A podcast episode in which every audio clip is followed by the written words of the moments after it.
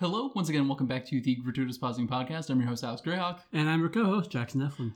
Thank you for joining us f- this week for episode 14 of our prep school bracket. This is the last match of our semifinals, and we will be discussing 2003's Mona Lisa Smile as well as 1992's School Ties. So I came into this episode not really knowing what I was gonna pick. Usually, you kind of have a sense going into, say, Mona Lisa Smile versus Toy Soldiers. You kind of knew that one, but with this, I wasn't sure. But as I started taking notes, it wound up being, and here's why movie X is better than movie Y, and that's all my notes are. So I'm not sure how we're gonna work through this. I'm gonna try to be subtle about it. I'm not sure if it's gonna work. Also, if I sound froggy, it's because there's a terrible plague inside my sinuses, and I'm dying. It is unlikely to be the plague that is currently sweeping across the world. Oh, right. That is also a thing. It's not that. Sorry. Bad timing for this joke. Well, moving on to lighter subjects, why don't we go ahead and jump into Mona Lisa's Smile, Sure. uh, specifically the production side of things. Yeah. What's happening there? So we have director Mike Newell. He got his start in British TV in the 60s. A bunch of things that I've never heard of, but I'm sure you and our UK listeners have.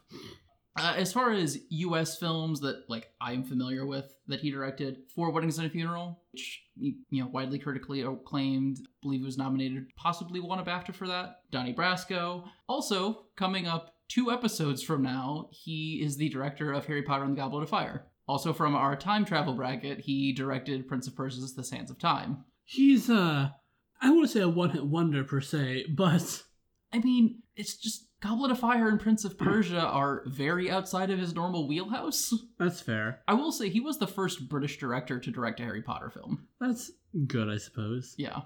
Oh, I haven't heard of any of the stuff he directed for the telly. Hmm. Man in the Iron Mask, I guess, but that's like the TV movie of it. Yeah. Yeah, he directed a number of TV movies as well. Something called Birth of a Nation, which that seems fine. It it's not the birth of a nation that you think it is. Oh, I know. Just, you know. Yeah. Th- that name is forever tainted. Yeah. So yeah, he is pretty good with these like character driven dramedies, like Four Weddings and a Funeral, Donnie Brasco, things like that. And so it makes sense for him to direct Mona Lisa Smile. The stuff later in his career, not so much. I think Hollywood has this weird tendency to think that the longer you've worked in the business, the more you can just do anything. Right, which is often not the case. Like, there's definitely a case to be made for throwing an experienced director at something that doesn't necessarily fit them to see what they're going to bring to it. But that only works if you have something that kind of needs some spice in the ice, which doesn't always apply. Sometimes you have like a really strong script or whatever, or a, a cast already kind of knows what they're doing. They need someone to kind of help them meet their timings of things. Mm-hmm. I do know a few years ago he had a adaptation of Great Expectations, the Charles Dickens novel. Don't know how well that went. I just know it exists, but that definitely seems much more up his alley than the action-heavy movies of Harry Potter and Prince of Persia. Yeah. As for writer, we have a duo of Lawrence Konner and Mark Rosenthal, and they've been a regular writing duo since 85. Uh, they started working together on Jewel of the Nile, which is a sequel to Romancing the Stone. Well, yeah, that thing.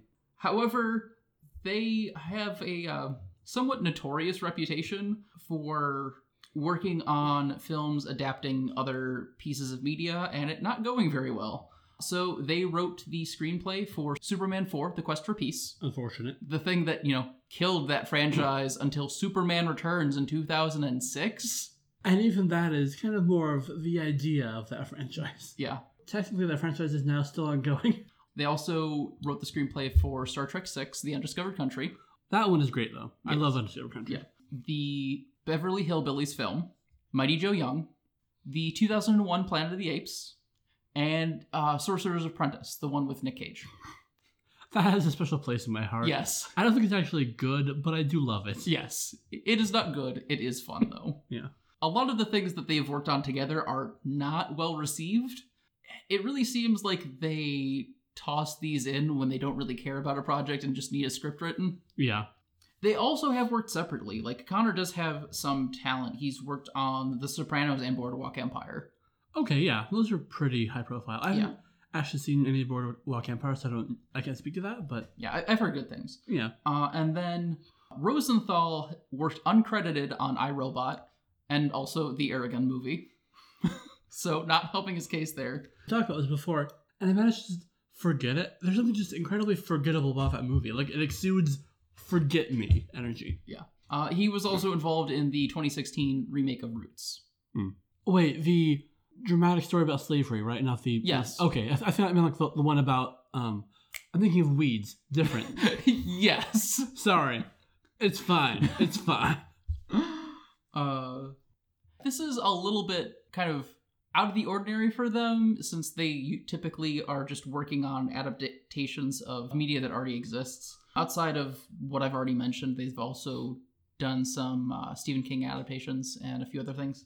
But I mean, what they did here seemed to work. Jax and I both really enjoy it. However, it does kind of unfortunately follow the theme of things that they work on together are not financially successful. No, although it's weird that like for such a strong film that feels like it has like a lot of heart behind it, you have these kind of eh throw them in creators. What's up with that? I wouldn't necessarily say, eh, just throw them at it. This is definitely within Mike Newell's wheelhouse, uh, especially at the, the time. It's just that he went on to do things very much outside of that, and those are very well known movies, whereas his other work is less well known. Hmm, sure, that makes sense. Then we have cinematographer Anastas Michos. Honestly, he's not done a whole lot of cinematography work that I'm familiar with. The only films that stood out to me were Death to Smoochy, which I haven't actually seen, Right. but ridiculous concept. Uh, and then he also was director of photography for the Purge election year as well as the first Purge. Which those are both decent purge movies. His work as a camera operator is much more extensive. He's worked on a number of comedy specials, like he worked on Eddie Murphy's Raw. He worked as a camera operator in the second unit for Toy Soldiers on this bracket. He's also worked as a camera operator for Home Alone 2, What's Eating Gilbert Grape, and Interview with the Vampire. Oh, nice. Which is a very beautiful movie. Yes. A lot of his work as like cinematographer, director of photography is less mainstream. There's a lot of kind of all over the place stuff going on there. Hmm. He's worked on a number of like documentaries, comedy specials, horror films. There's not really a distinct style that I could attach to him. He's kind of just a jack of all trades. Again, that recurring theme we have. What's up with that? It apparently all came together for this one, even if it may not have served most of these creatives well in their careers. I'm wondering if, if a lot of the work on this movie was kind of just, hey, very talented actresses, just go ahead and do the thing. And they- they're like, all right, cool. Yeah, as far as narratives from production, I couldn't really find much. So I don't really know exactly how this all came together and why they decided to make this specific movie. Mm.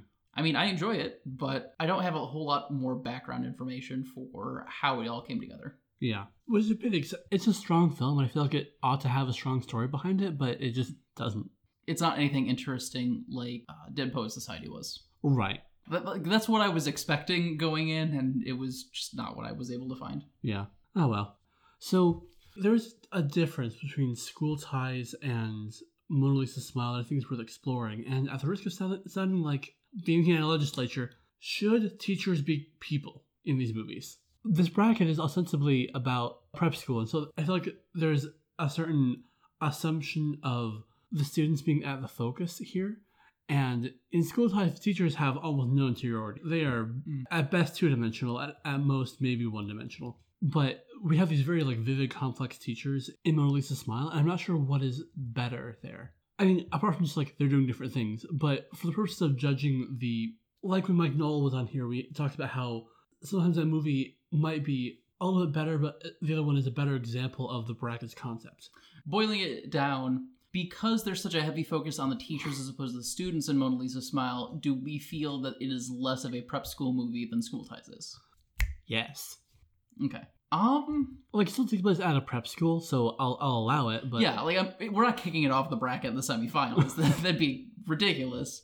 Uh, no, but I do get what you're saying, and I do think there's a kernel of truth there. Like when we're talking about prep school movies and like going into developing this bracket, I was under the impression that we're going to be following the students, Mhm. and I definitely think that this is the biggest diversion in that regard. We still have quite a few strong plots from the students, but it's undeniable that Catherine is our point of view character. Right, and I mean, you have a, a very complicated character with Professor Keating from the Bow Society, but he's a single person who's we dip into and out of it, where and the students are clearly the focus, whereas with the teacher as the main character here. Mhm.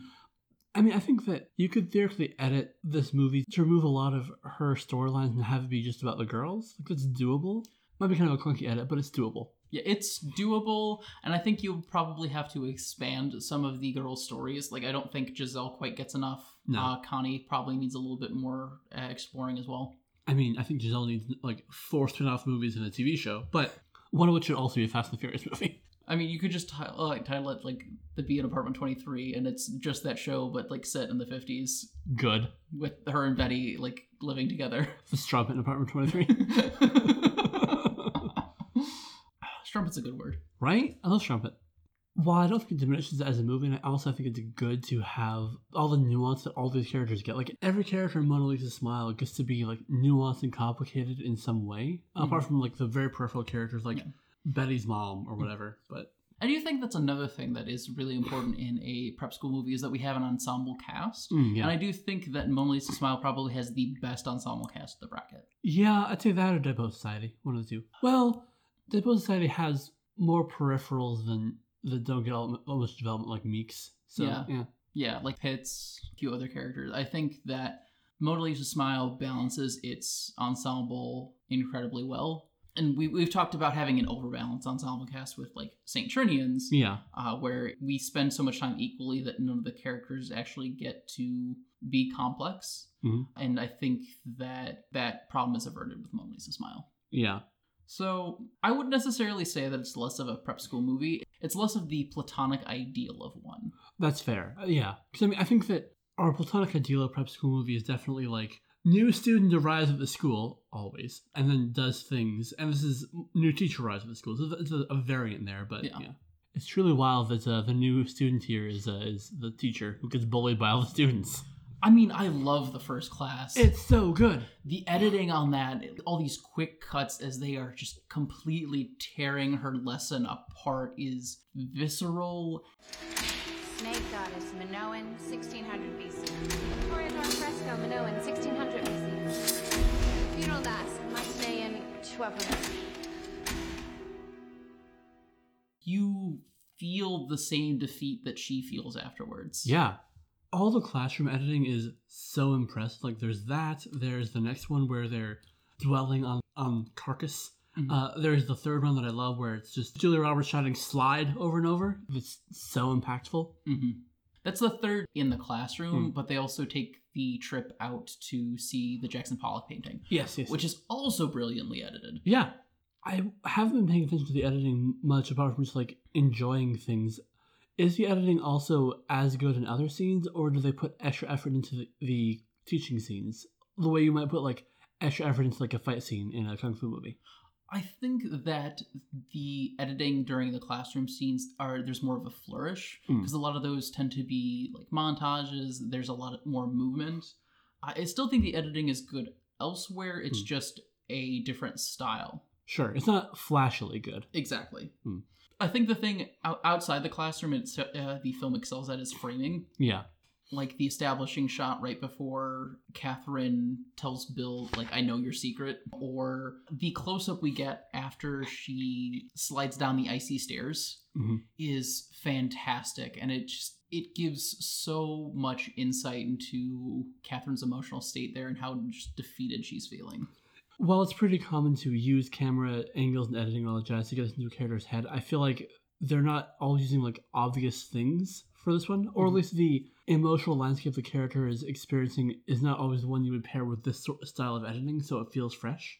It's not exactly what we were expecting, and so it feels novel and draws you in. Mm, And it also displays an element of like care for these characters and for the story that that they didn't necessarily have to. Like while it's strong, it's, I can understand how a person might be like, eh, I will phone in the camera work or whatever. Mhm. Um, speaking of camera work, I don't think we talked about this last time. The marriage ritual versus school ritual. I don't think so. Okay, yeah, good. So there are two big rituals in this movie. Um, the first one is the first day of school. You have all the teachers and students filing into this classroom. The next one is uh, Betty's marriage to man, man one, He doesn't matter. Mr. Elizabeth uh, Warren. and the school ritual is gorgeously shot. You have this sunlight streaming in. You have all the all the people like crowding in ways that show bits of color but are also kind of a amorphous mass. You have this gravitas created by the way that people are standing and the way they're talking, and it's like beautiful and fascinating and like hits all of my buttons as a ritualist. Who knocks at the door of learning? I am every woman. What do you seek? To awaken my spirit through hard work and dedicate my life to knowledge. Then you are welcome. All women who seek to follow you can enter here. I now declare the academic year begun. Then the marriage is, is just like it looks like the kind of thing where you hire your friend who has a camera to shoot your uh, your marriage. It's clear that the the movie does not care about this marriage at all. Like, sure, it's a grand set, it's a big crowd, but it's not shot in a way that lends it any kind of magic the way that the school ritual did. I think that's a really good way to show what really matters in these people's lives. Mhm. I mean, I think that we're falling into some of the same traps that Kate was in if we say that, you know, marriage doesn't matter, only school does. But in the context of this film, for what was mattering for these characters, it's clear that one was way more important. Also, our point of view character during the oh, like opening ceremony is Joan, whereas the person in charge of all the marriage stuff is not even Betty; it's Betty's mom. Yeah. Who, as we've established, is not a character, really. She has characterization. I don't want to like say that the Yeah. character isn't vivid and real, but she isn't complex. She's an obstacle. Yes. Show me one of the closest things this movie has to like a villain per se, if you needed to pick one. Yeah, I think yeah, she's probably the closest one. I think anyone even comes close. Not even like Bill. Well, I think Bill's a villain, but I, I think Bill's a villain. but I- not in the narrative of, of the film. He's he's a villain, but not necessarily an antagonist. Yes. Whereas Betty definitely starts as a villain, but like defrosts. Mhm. Gets recent Disney era treatment for villains. Where there's a twist and she suddenly becomes good. Jumping off of the school ceremony, we later get a scene with Wellesley's secret society called uh, Adam's Rib. Mhm. I hate that name for a women's soci- a secret society. A restaurant, sure, but not a secret society. Okay, I would eat an Adam's rib all the time if it was a, a thing in town, and I don't even eat ribs. I mean, I love ribs. Yeah, my teeth are fucked up. I can't eat that shit. Mm. Flavor wise, great. I would go there and like either salads or whatever. yeah, it's weird, and I feel like it, it suggests some underlying problems with the culture there. That even in their attempts to have a space that is just theirs and is a social freedom, they're still being defined by male juxtapositions. hmm Which good writing. I feel bad for them.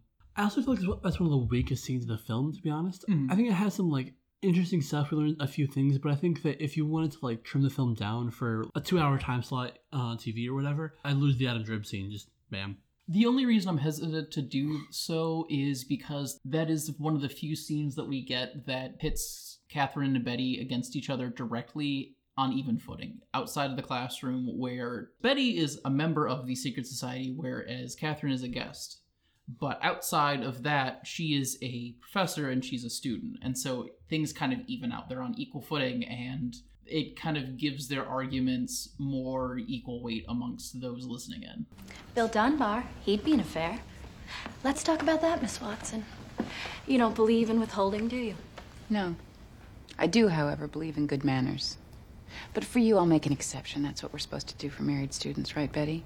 I agree, but also I think that it adds a level of complication to their relationship and their dynamic that I think that doesn't quite get enough follow up and exploration. I think that if you limit their dynamic to only teacher students, it is more coherent for the film's narrative, even if that makes a more robust story overall. Yeah. I'm not saying those relationships aren't like a thing that happened. Like the idea that teachers should be remote from their students is probably not a healthy one. But I think that in the context of the film, it doesn't work as well. I, I definitely agree with you. I think they should have either either dropped it or pushed it further. Mhm. It's kind of in this weird middle ground, and it it's not as well done as it could have been. Yeah, if we had maybe two other Adam's Rib sequences, one way at the start where it's um, just the girls interacting and kind of in the same way we see them when they're just in their dorm talking about contraception or whatever, and then one a little later when they're starting to fracture more about their opinions. I think that would have been a good progression, and the finally bringing Kate in might have been really effective there. But yeah, Yeah, I also think that having that, like them talking about contraception while in the secret society, and then Be- Betty taking it out of that, would have Mm. been a really interesting direction to go. Yeah, that would have added a layer of betrayal that I would really like. Mhm. So I'm gonna be honest with you. I was supposed to do the uh, backstory for School Ties, and I didn't do it. My bad. So Are we gonna go on a wiki walk right now? let's go on a wiki walk right now. I've done some of it kind of as we were talking. We talked before about how the screenplay is by Dick Wolf. Yes, that Dick Wolf. Fun fact: There's a lot of Law and Order. He's done a lot of other stuff too. A lot of like crime type things. I think it's just like his his thing, which fair enough. But it's like players, Law and Order, Deadline, a Law and Order thing, Arrest and Trial, another Law and Order thing, Dragnet, Law and Order, Trial by Jury. And I mean, I'm not gonna lie, School Ties part of it definitely feels like that. We get we get the Twelve Angry Men sequence at the end. You know, you're not wrong. This does have the format of SVU, by which I mean it is most of the crime than a tiny bit of the law part, which is why SVU isn't good. That's probably not fair. I've only seen like one or two episodes of SVU. I don't know. Eh. Most of the people who really enjoy SVU really enjoy it for the characters and for its ridiculous attempts to be culturally relevant. That's fair. I don't know. I'm also more into law drama than I am into like police drama. Oh, so- the same. Yeah. Sidebar, I wound up watching 12 Angry Men between the last time we talked about this film and now. It's really compelling, especially if you assume that the one guy who doesn't think that the, the perp did it is like a plan to try to get uh, get a murderer free by slowly breaking down the psyches of everybody in the room. If you have that reading of him as like the devil, uh, it's really fun. Mhm. Yeah, also really good acting. Okay, so we've got the writer. What about director? Right, that's uh, Robert Mandel, who hasn't done all that much. He directed Independence Day, not that one. Some other stuff, not a lot of stuff you know about. He's the kind of person you get for like two episodes of television, but Mhm. not much else. Okay. I mean, notable television, like he did some stuff in Prison Break, some Lost, the pilot of X Files. Okay. Yeah, like he's no slouch. He's just not like Uh, Uh, and like all of those are like are definitely within the same wheelhouse as School Ties. Like I looking at those and looking how School Ties is filmed, like okay, I I definitely get that. yeah. It definitely makes sense, but I feel like he hasn't really taken off. He hasn't really had a thing that like really like Defines his career. Yeah, exactly. I mean, Maybe it's school ties. Like they're not like listed by uh, notoriety or anything. So Mhm. yeah, but honestly, if your career is defined by school ties, good job. Well, I don't know. It's from 1992 and is not well remembered. Sure, but notoriety doesn't necessarily equal artistic achievement. Yes, I I will grant you that. But people got to eat. Nah, nerds. School ties was the penultimate film. He also made something called The Substitute, which, from the looks of things, is like if you mashed toy soldiers and the pacifier into one thing. yeah, that name rings a bell. Who who stars in that again? That is one Tom Berenger. No, maybe he died. No, he's still alive. Um, Oh, this is why we don't wiki walk on air. that hurt. I have regrets. Yeah, I'm gonna keep up blaming being sick as long as I can for this. It's fine. It's fine. So, not much of a story there. I, I think it was the producer then who really wanted to get the story told, and when he be- like became a head honcho at Columbia, he basically ordered it so, hmm which I respect. That I respect having a story you want to tell so hard that you become a CEO of something to get it made. Mhm. Heck yeah. Um, And who is who is that producer? uh, that is Stanley Richard Jaffe, who is Jewish. This is very clearly a, a very personal story, and I would feel very uncomfortable if there were no Jewish voices behind the camera, and there are, so Yeah. that's good. The cinematographer, Freddie Francis, is someone who's done like 14,000 films and has been working since the invention of the daguerreotype. So, From everything else going on, it really does seem like this is in a similar situation to Mona Lisa Smile, where they kind of just got not big names, but competent people to just kind of churn it out. They didn't expect much from it. yeah, and while Mona Lisa Smile has some great cinematography and editing, School Ties is fine. There's not a lot that really stands out to me. There's a few things that do I do like the cinematography around the like scene in the rain Yeah, that's really good. but a lot more of the stuff is coming from the writing and the acting. There's some really interesting editing during the 12 Angry Men sequence. Yeah, but a lot of it looks more like a high budget made for TV movie Yes. than um than like a normal cinematic release. Which I don't want to talk smack about that. Sometimes things don't need to look flashy. There's probably stuff that could have been augmented by having like a really talented team of editors and filmmakers, but I don't know off the top of my head what that would be. What scenes do need some like flourishy editing? Maybe the sports scenes. Yeah, the sports scenes, which they're functional, but they're not like ooh wow. They're Um, barely functional. I don't know what's happening, but also I don't know sports. So it's not the film's fault. I will say uh, I do also re- I really appreciate the cinematography the night that McGivern kind of loses it. Yeah, yeah, that looks pretty good. Yeah, but they're gonna push that a little further too. yeah, they could have pushed it a little bit further, but like I don't want it to be overwrought and melodramatic. Right. We don't need it to suddenly shift into haunting music and like the, the feel Yeah. of the Fae coming in like we have for um the Big Death from Dead Poet Society. The scene overall is telling a pretty small story, and I think that it's okay to let the story speak for itself and not get too flashy with the filmmaking. I think it is entirely functional, and it, for the most part, does not get in the way, and that is that is completely fine. Yeah. And the movie really looks good. I mean, partially it has Brendan Fraser in it. uh, but also the scenes are often lit the way they need to be. The 12 Angry Men scene, the scene at the club after the championship game, like feels very warm the way that I want it to. The stark kind of coldness of the scene at the swimming pool, all those things are working really well to like have the right vibe. So good job. What else do we want to talk about for school? time? We could probably compare the pedagogy for the two movies. Unsurprisingly, Mona Lisa Smile has a more dynamic educational approach. In School Ties, it just rote memorization all the way down, Yeah, uh, which is not a healthy way to learn things generally. Uh, I do like the history teacher's style. I think I broadly agree, although that can be very stressful for the wrong person. But I think definitely Yes. if you if you know what's coming, it can be very fun. Yes, Um, especially if if he has enough humor to kind of not be a jerk about it. I will say, Yeah. for those who haven't seen it recently, uh, Henry VIII assumes throne. 1509. 1649, Mr. Smith? Uh, Charles I was executed. Correct. Which resulted in the establishment of what? Uh, a Commonwealth, Mr. Grash. Very good. and he's pointing to people who, not who he's looking at, so there's an an element of tension there. I think that can be very fun to see if people have read things, but also a lot of it is like, what year was this? Who was this? Blah blah blah. As opposed to Yeah.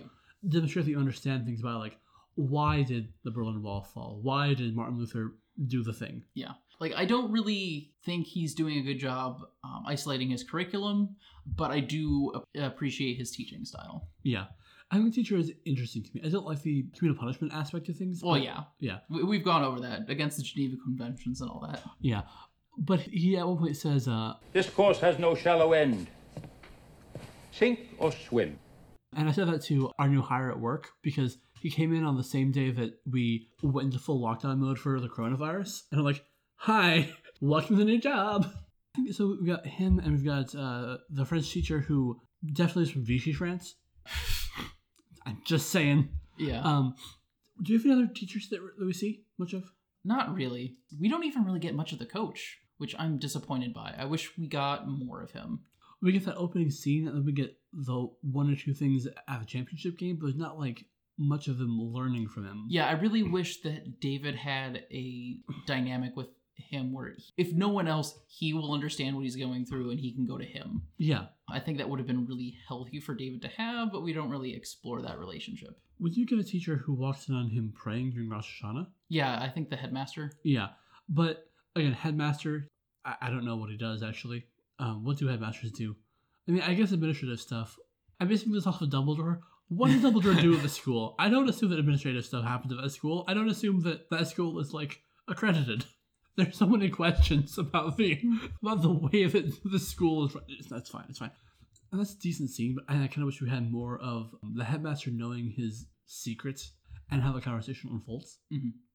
I honestly wish we got a little bit more of the fish out of water with David too being in a very Christian school. Yeah. We get the one scene where he is having to like sing a hymn along with everyone else, and hmm. the look on his face is perfect, and he's kind of just completely not understanding what's going on and just trying to look like he knows what he's doing. He's one step down from Rowan Atkins just mumbling and going,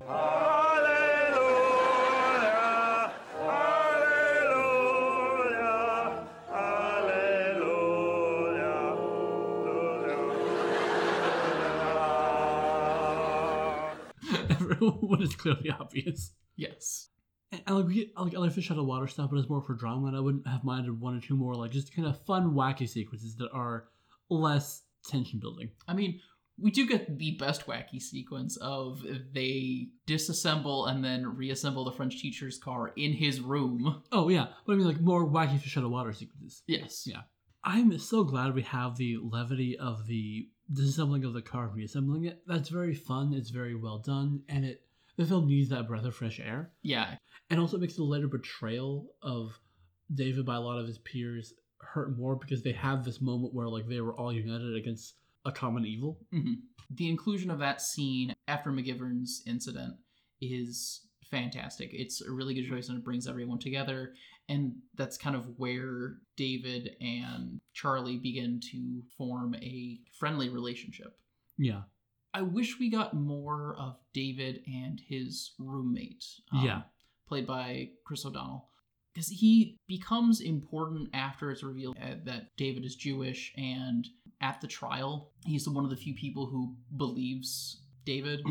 but we don't really see a whole lot of building that relationship. And one of the most significant scenes has this weirdness where Brendan Fraser's like angrily taking off his pants.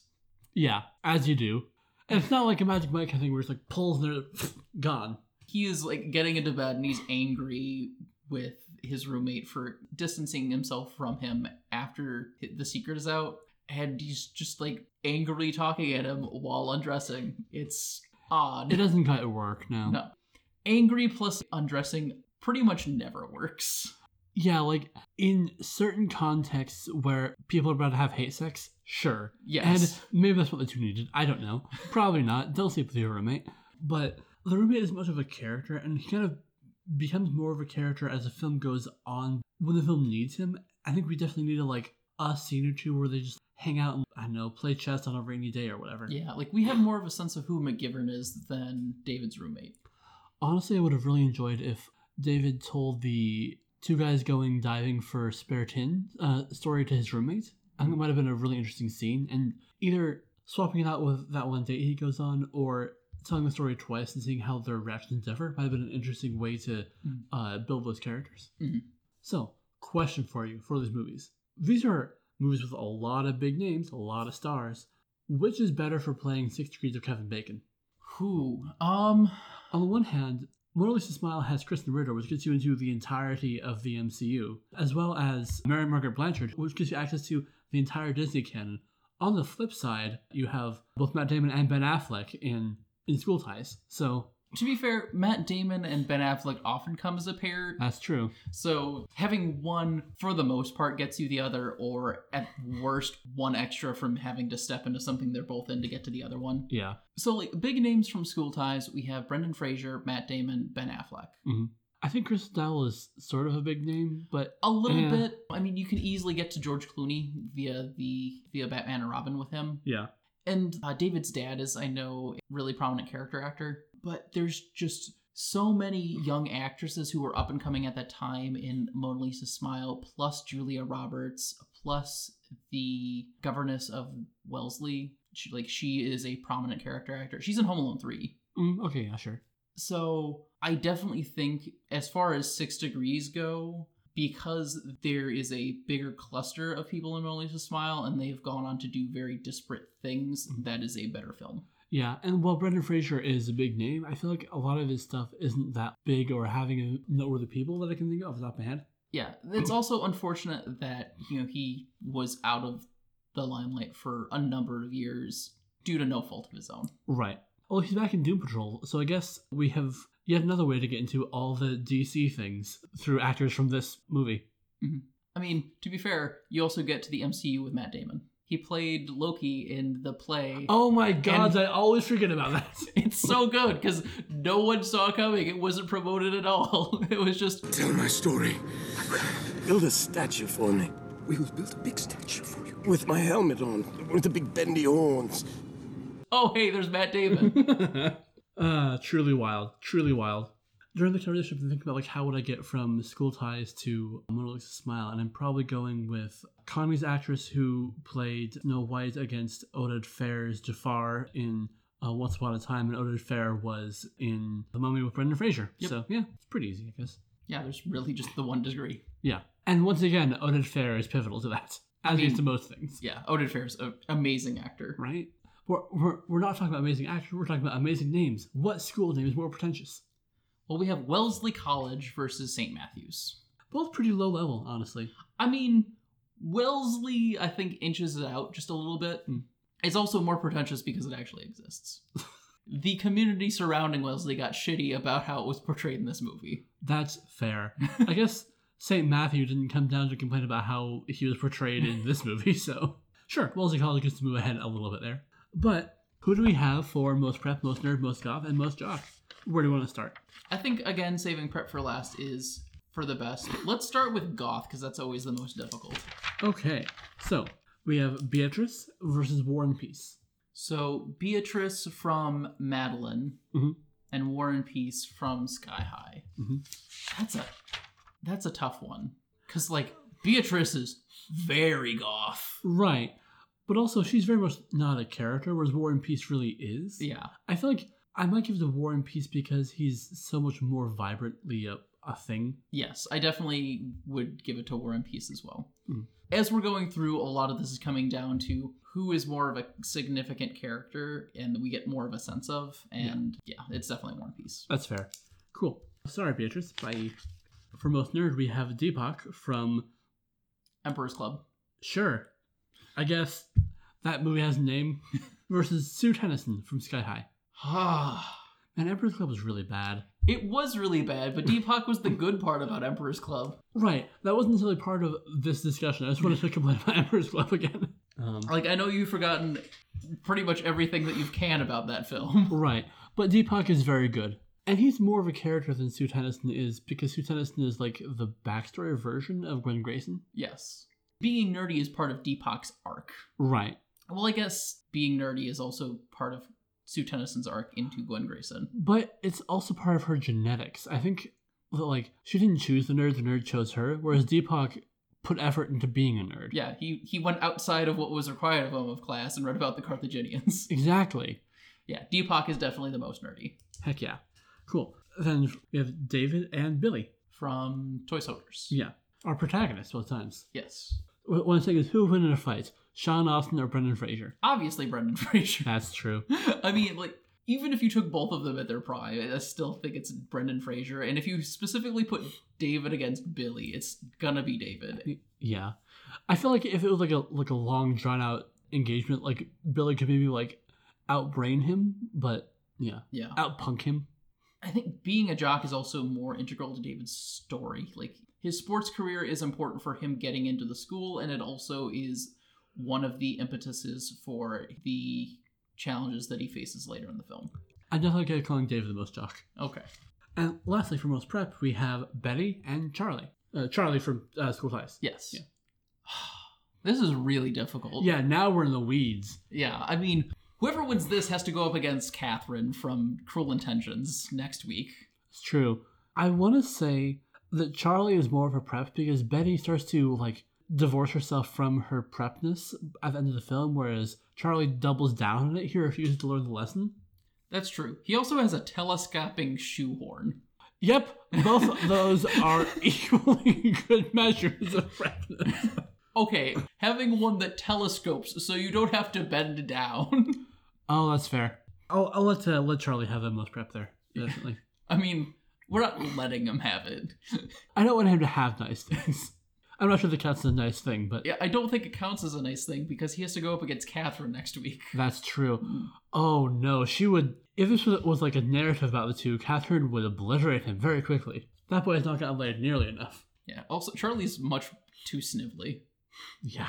So, that is our penultimate alignment chart. Mm. Yeah. Now all that remains is which is the better film. They're both very good films. I enjoy both quite a bit, but I think that School Ties has a few more struggles. There are a few more scenes that don't work, and overall, it just looks like a cheaper film than Mona Lisa Smile does. I think they're both important stories, and they are highlighting issues that we are still strugg- struggling with in the modern day. But I think Mona Lisa Smile spends more time with a nuanced perspective, whereas School Ties, it's kind of it's a little bit at the beginning, then we forget about it for most of the film, and then they bring it back at the end. hmm I have a specific argument for why I like Mona Lisa Smile a little bit better. While School Ties does end with David having a victory, David having success, it also ends up with him being alone against a cruel and bitter world that hates and fears him. hmm Whereas Mona Lisa Smile offers its antagonists, at least younger antagonists, the opportunity to change and grow. And I think that suggesting that there are options beyond having to keep the fight going forever is a healthier way to look at the world. Mhm. That offering examples of how to deprogram unhealthy perspectives and help people find better ways to look at things is a better message and a better story to tell. There's a bit of that in School Ties, but I think it's stronger with Betty and the constant love she's shown even when she maybe doesn't deserve it. Yeah. Both of these films have really interesting bittersweet endings where like Catherine can't really continue teaching at the school because of the administration cracking down on her curriculum. So she decides to just leave and go enjoy herself and explore Europe. And Mona Lisa's smile definitely has more hope. Yeah. And especially right now, I'm going to choose hope every time. Yeah. And with that, Mona Lisa gets a smile another day, and the school ties will be put back on the rack. And next week we'll have the final exam to our bracket with Dead Poet Society versus Mona Lisa's smile. Which honestly, people have been comparing them for a long time, so our work is over. We just have to like look those up and read those out. That's right. We're going back to Da Vinci's Tomatoes. Oh boy. yeah, so if you want to make sure to catch that episode as soon as it goes live, be sure to follow us on Facebook, Twitter, and wherever you catch your pods. This has been the Gratuitous Pausing Podcast. Thanks for tuning in. It feels weird when uh, we do it backwards.